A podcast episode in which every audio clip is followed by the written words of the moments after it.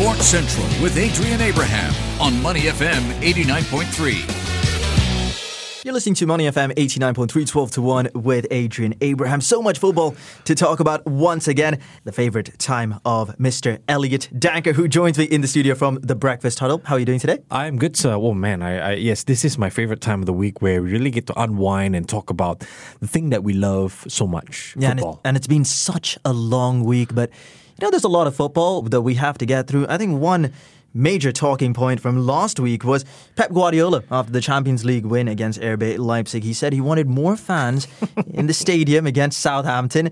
The fans went back to him and said, Pep, you focus on the football. Okay, you do what you're good at and you focus there.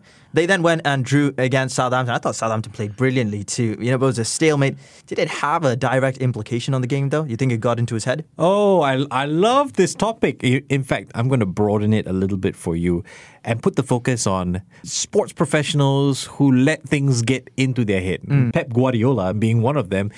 And he tends to do that, right? We saw in the Champions League final last year or last season, uh, he overthought the things, played a different formation, didn't have the right players, and as a result, lost the Champions League final. Same thing happened. Now he's saying that, uh, oh no, the fans misunderstood me. Uh, but he drew nil nil with Southampton, and I wonder how this will play into his head. And what I mean by that is uh, the fact that people are still criticizing him for not signing a number nine you know, why didn't you you put the money out there to go get Harry Kane? And if they do end up getting Harry Kane, who, mind you, is also getting into his own head because he hasn't scored since his return, mm, mm, mm. are you wasting money in January to get Harry Kane when you could put in a little bit more and get someone like Erling Haaland and you got him for 10 years? So that's a classic example of you know getting into your own head. Another guy who got into his own head was Mr. David Moyes, sending on Mark Noble. Who I mean, which player is gonna say that they are not up for a penalty? Completely cold legs.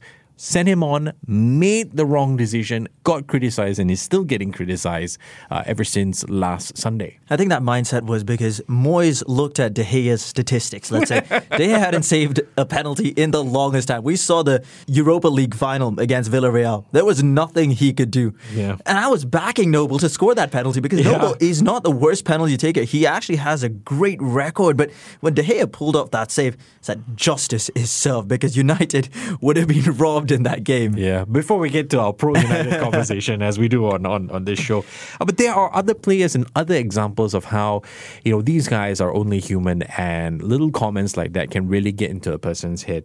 I mean, uh, two people who, or two clubs who have to deal with this this weekend in particular, Arsenal taking on Tottenham Hotspur. Arsenal seem to be out of that ditch that they were in. You know, they were bottom of the table at one point.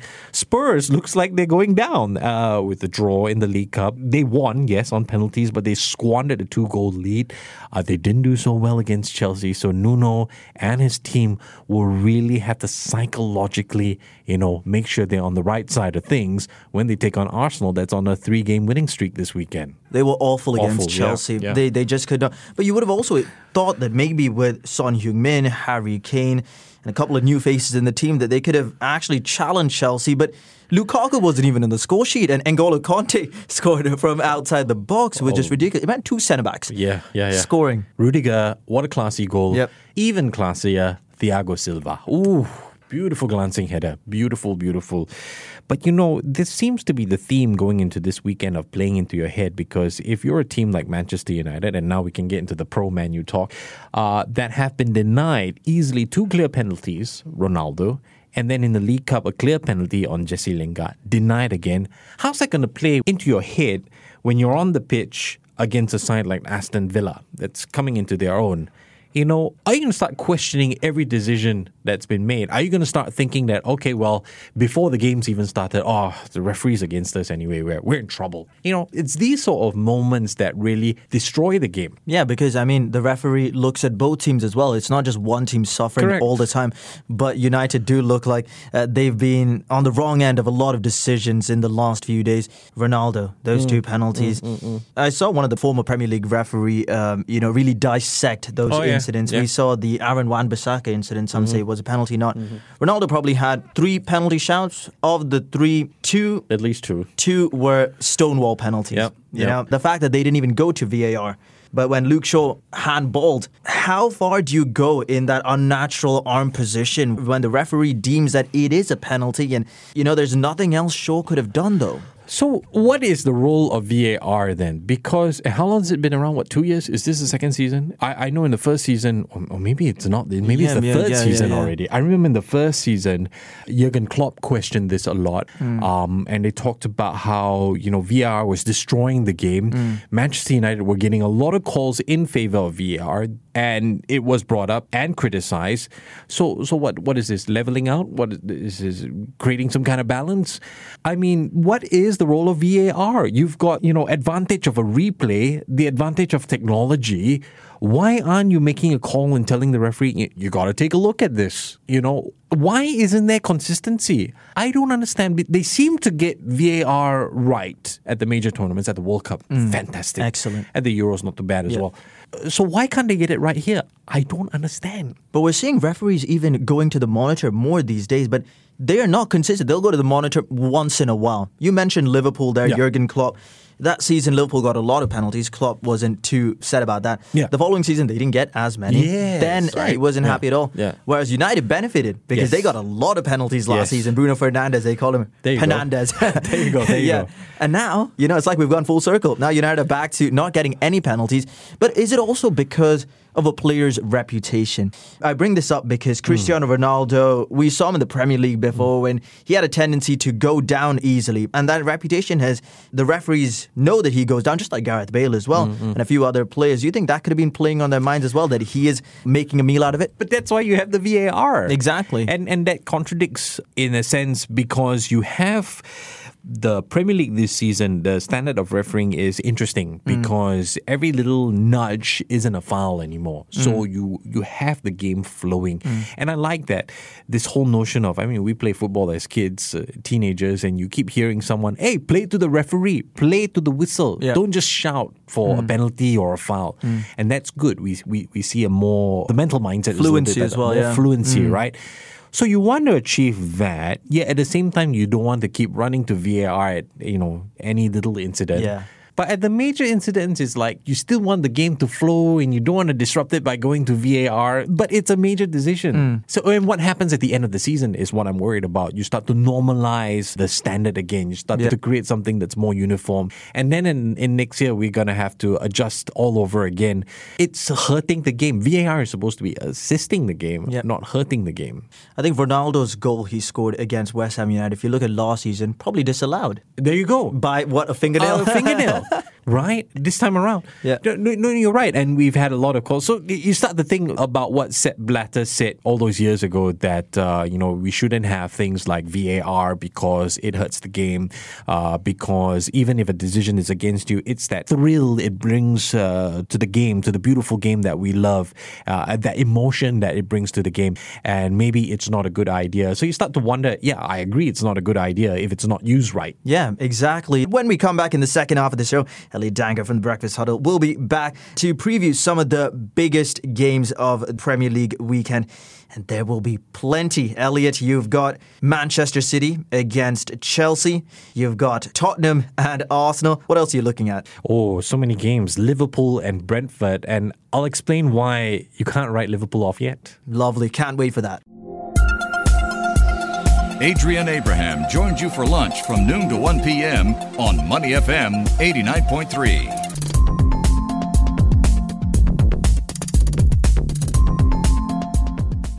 Sports Central with Adrian Abraham on Money FM 89.3. You're listening to Money FM 89.3, 12 to 1 with Adrian Abraham. So much football to talk about once again. The favorite time of Mr. Elliot Danker, who joins me in the studio from the Breakfast Huddle. Chelsea Man City. Yes! oh my God. This game. I remember this because um, Wow. of my fantasy team because I brought in Romelu Lukaku. I said there's no way I can leave him out. And I saw his next fixtures. I mean, they I know they beat Spurs 3 0. Spurs were woeful, but Man City and then the, Chelsea have a great run of fixtures going into that. But I still fancy Chelsea. I, we, we talked about this at the beginning. They are the neutrals' favourites to win the Premier League title this season. Thomas Tuchel, what he's done with this team, how he's transformed them. Oh, yes. You know, from what he was left under Frank Yes. Lampard. But you can also see a couple of players have benefited, the likes of Marcos Alonso, Ben Chilwell. Chilwell being left on the bench. Uh, some of the other ones, Kepa even getting uh, a game. Actually, even Timo Werner, who doesn't score, he was at the heart of creating those goals last weekend Yeah. against Spurs. Uh, so my question to you with regard to this game is who would you fancy? A strikerless team against one of the best defenses in the Premier League or a team with one of the best strikers in the Premier League going up against a pretty decent defense? I still don't feel Manchester City have been, you know, threatened. Spurs on the on the first week, yes, they won 1-0 because of uh, Heung-min Son. Yeah. Since then, City have done brilliantly in the Premier League, but they haven't. Well, they came against Arsenal, but that was a, almost a practice game. Arsenal were Abysmal. There- yeah, abysmal. There were no words. There, there are no words to describe Arsenal's performance. there. RB Leipzig, yes, they won six three, but they conceded three goals. Three. Right, a hat trick for Christopher Nkunku. Chelsea has one of the best defenses. So do City. Chelsea don't ship Yeah. goals for fun. They go into this two of the best defensive teams in the Premier League. But Romelu Lukaku, No, that, that Chelsea team is like a German team. Mm. It's like a machine. I don't see City having a chance against them. Yeah. And the questions on this no striker situation is just going to keep growing. And how's that going to, and coming back to the start of the conversation, how's that going to play into Pep's head? Uh, City are away, by the way. Yeah, and Chelsea at Stamford Bridge have a tremendous record. Yeah. Not only that, we talked about Lukaku, N'Golo Kanté, what he brings. The other players who don't get the praise, the likes of Jorginho, who Mateo Kovacic as well. Rudiger. You know, Rudiger. Oh. For my favorite players of the season so far, who have clearly impressed. You know, Rudiger wasn't getting much time under Lampard as well. You Yeah. know, so Thomas Tuchel actually wanted him at PSG Yeah. before before Yeah. he came to Chelsea. Who thought Thiago Silva and Antonio Rudiger leading this Chelsea backline could, Wow. you know, reap so much reward as they do now? But I do fancy Chelsea for that. Chelsea for the league, actually. Oh, they're still the uh, bookmakers' favorite, Mm. right, to, to take the league. Uh, even uh, Alan Shearer, um, the England legend, has come out to say Chelsea looks the best, although do be careful of uh, the likes of United and Liverpool. Uh, he actually ruled City out because they don't have that striker, that number nine. you already mentioned Arsenal against Spurs. you know, can't wait for that. Should be interesting. Probably a draw. That's a safe prediction to say. The top of the table: Chelsea, Liverpool, and Manchester United, Hmm. all on 13 points. Of Mm-hmm. course, Chelsea and Liverpool with a better goal difference than United. Liverpool come up against Brentford. Now that should be quite a tasty tie because Brentford have been, you know, there and thereabout. They've played some really good football to be newly promoted to the Premier League. And Ivan Toney, Raya the goalkeeper, Jansson in defence. But do you think Liverpool have a bit too much with the likes of Mo Salah, Sadio Mane, Virgil van Dijk? They were missing Trent Alexander-Arnold and Andrew Robertson in the last game, but still managed to win 3-0, although not very convincing, but still got the job done. Yeah, Brentford uh, did beat uh, Wolves uh, 2 0, didn't they? Uh, and if I look further back, they lost to Brighton uh, one 0 But you know, let's let's ignore that for a bit. Do not write off Liverpool. It looks like they are starting to find some consistency and a nice stride, and that's the mark of a champion, right? Uh, so I see Liverpool right up there in the top four this season, and. Uh, a team like Brentford should not be a problem for Liverpool, although they are playing away and anything can happen. What about United? Against Aston Villa? It's a, it's a nice way to uh, finish our discussion for today. United against Aston Villa, Ronaldo grabbing all the headlines. Okay, The one okay. game he's missed, so since he's joined United, of course, lost. Yeah. So he scored every game. He scored every game, yes. Playing for United, right? Could have had a hat trick against West Ham, but you know. yeah. Uh, so how about this? A couple of unpopular opinions, and, and everyone knows I'm a United fan. Jesse Lingard seems to be a better fit for United than Jadon Sancho. Ouch. Uh, what's wrong? Why continue play Jadon Sancho on the left? Give him a full-on run on the right instead of doing the halftime switch or, or something like that. Uh, why is Jadon Sancho struggling? Uh, let's be honest, it's struggling. He's not blending in as fast as the likes of Rafa Varane or even Ronaldo, who's been away from England for so long. Uh, second, uh, not so popular opinion is uh, yes, Ole Gunnar Solskjaer fielded a B team against West Ham. Did he need to do that? That League Cup was easily his best chance of silverware this season. Probably, So is the FA Cup. Maybe he's putting all his eggs on the league. You know, yes, he is joint top. Um, the tactical ability of Solskjaer is again being exposed. Uh, unpopular opinion again, uh, and I'm a United fan. And I love Ole for everything he's done for the club. I still back Ole, but uh, is he becoming a bit of a PE teacher? See, this is uh, this is an argument uh, I had with our good friend Glenn Ong. He is out of his depth. I clearly feel, even with all the resources that he now, he's got no excuses. He has to win something. You know, he has a terrible record when it comes to semifinals and finals because he doesn't get that far usually. Champions League as well, not very good. Yeah. But your opinion on um, Jadon Sancho and Jesse Lingard? Yes, Lingard looks the better player for now. We saw now. how he, let's say, he bounced back from that horrific back pass in the Champions League to scoring the winner against uh, West credit, Ham. Yeah, full credit to him.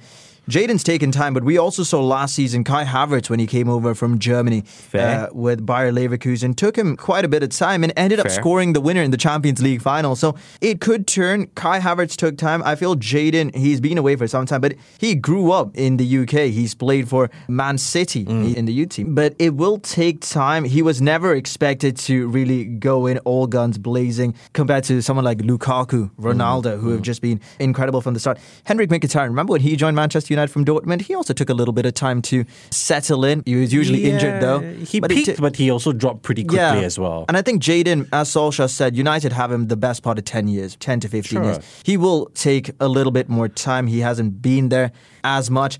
But it's all about managing these resources now. Well, yeah. So, so the, the issue comes back down to the manager, right? Mm. Is he? Oh, and I, I really hate myself for saying all of this because I'm a guy that backs Ole. Uh, I love him. I think he's brought a great culture to the club. But is he right for the club? You know, you can't say you have no squad depth. What are you doing with Donny van de Beek? What are you doing with the poor boy? The poor boy is going to be broken if you don't do something proper with him. And he's a class player, a quality player. If he doesn't fit, ship him out. We're seeing a similar thing to Jadon, except Jadon is playing. He was brought in. Donny, he marked his United debut with a goal. a Let's not forget against Crystal Palace. I don't know what he's done wrong. Exactly. I mean, if he doesn't fit, ship him out. It's not his fault. That's what Fergie would say, right? Yeah. You do more harm to the player by keeping them around. Yeah, sure. You could argue against the philosophy of bringing Ronaldo because it's against your cultural reset, so to speak. It's not like you don't have squad depth. Yes, the players are not as good, but you should have been able to beat West Ham with those players. You concede a goal and you can't turn it around. So, are you the right man for the job? You're at Manchester United, man. And and you know me, I hate that I'm doing this right now because I love Ole. I love him. You know, he's actually he's brought back the culture Yeah. that was there under Sir Alex Ferguson. I still believe that he's out of his depth at United. I don't think um, you know if if we get to Christmas and we're still having this conversation, uh, there's only one answer, There and that go. is Ole out the door. I hope we're wrong. I hope he, he, he does well. I really do. I really hope so as well because I think they just need to end this drought of a of a trophy. What it feels like to be a Liverpool fan, right? It was it was a long time in conversation with Elliot Danker from the Breakfast Huddle on Money FM eighty nine point three. To listen to the full interview, download our podcasts at moneyfm893.sg or download our audio app. That's A W E D I O. Available on Google Play or the App Store.